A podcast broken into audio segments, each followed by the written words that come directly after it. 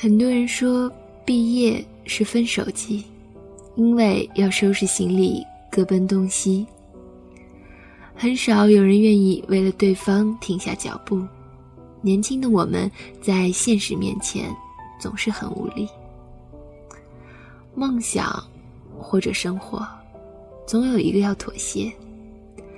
等到未来十年或者二十年，回头想想。那些遗失在岁月里的旧时光，谁也不知道代价是什么。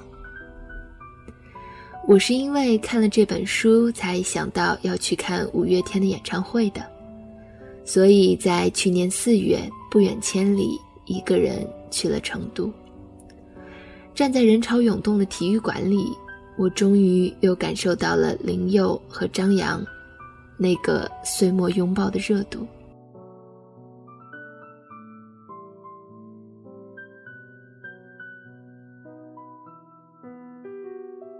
于是我不可抑制的悲伤了，想起了我的那些暗恋和暧昧不清的岁月。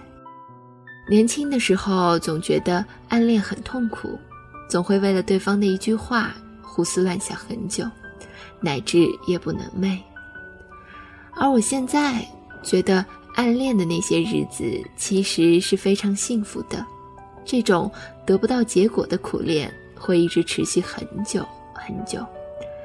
走到你整个青春里都是那个人的影子，不管后来的结果如何，这个人总是不可替代的。而我相信林佑，至于张扬，就是那么一个存在。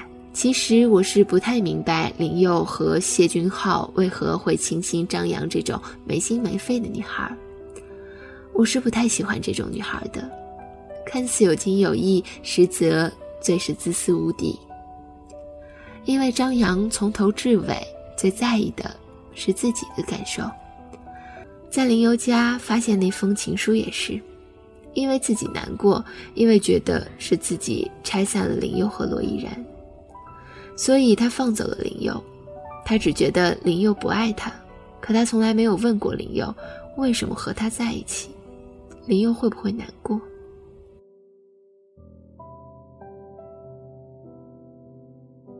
我总觉得有些女孩很傻，总爱问别人他到底爱不爱我。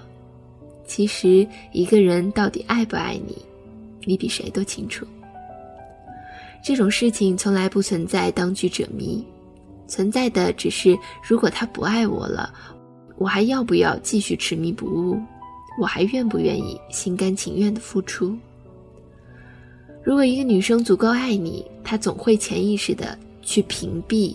你不爱他的事实，只要你在他身边，他就会全心全意的对你。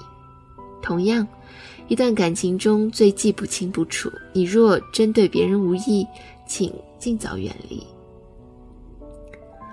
张扬不喜欢谢君浩，在得知谢君浩喜欢他之后，还理所当然的接受了谢君浩的照顾。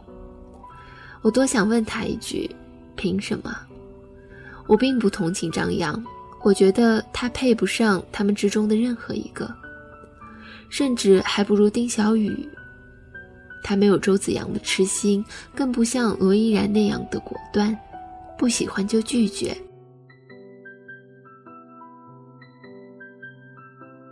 他没有拒绝谢君浩的好，那时他并不喜欢谢君浩。最可怕的就是这种自己做错了事，还仿佛觉得全世界他最无辜的人。